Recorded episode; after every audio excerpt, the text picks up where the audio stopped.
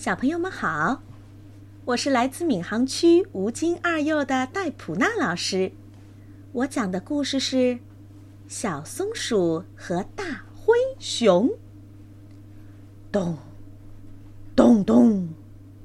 一大早，大灰熊在森林里迈着笨重的脚步，这里走走，那里走走，这里翻翻，那里晃。住在树洞里的小松鼠被他吵醒了，很生气。喂，你还让不让人睡觉呢？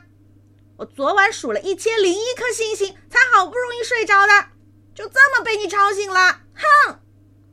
呃，对对对不起，我丢了一个喷嚏，我想把它找回来。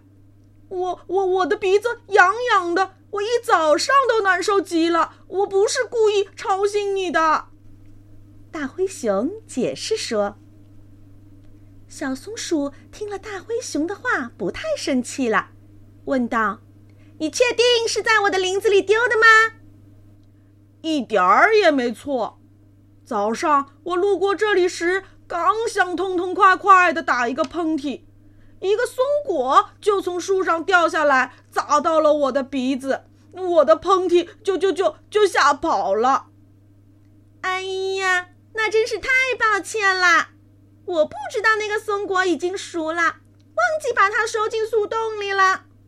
那我们一起找你的喷嚏吧，反正我的瞌睡也被你吓跑了，说不定我还能顺便把它一起找回来呢。小松鼠和大灰熊便一起在树林里找起了喷嚏和瞌睡。他们翻遍了所有的草丛，也摇遍了所有的树枝，可是连个喷嚏和瞌睡的影儿都没有找到。嗯，这样不行，这样不行，我们得想个办法把它们引出来。你的喷嚏平时最喜欢什么呀？让我想想。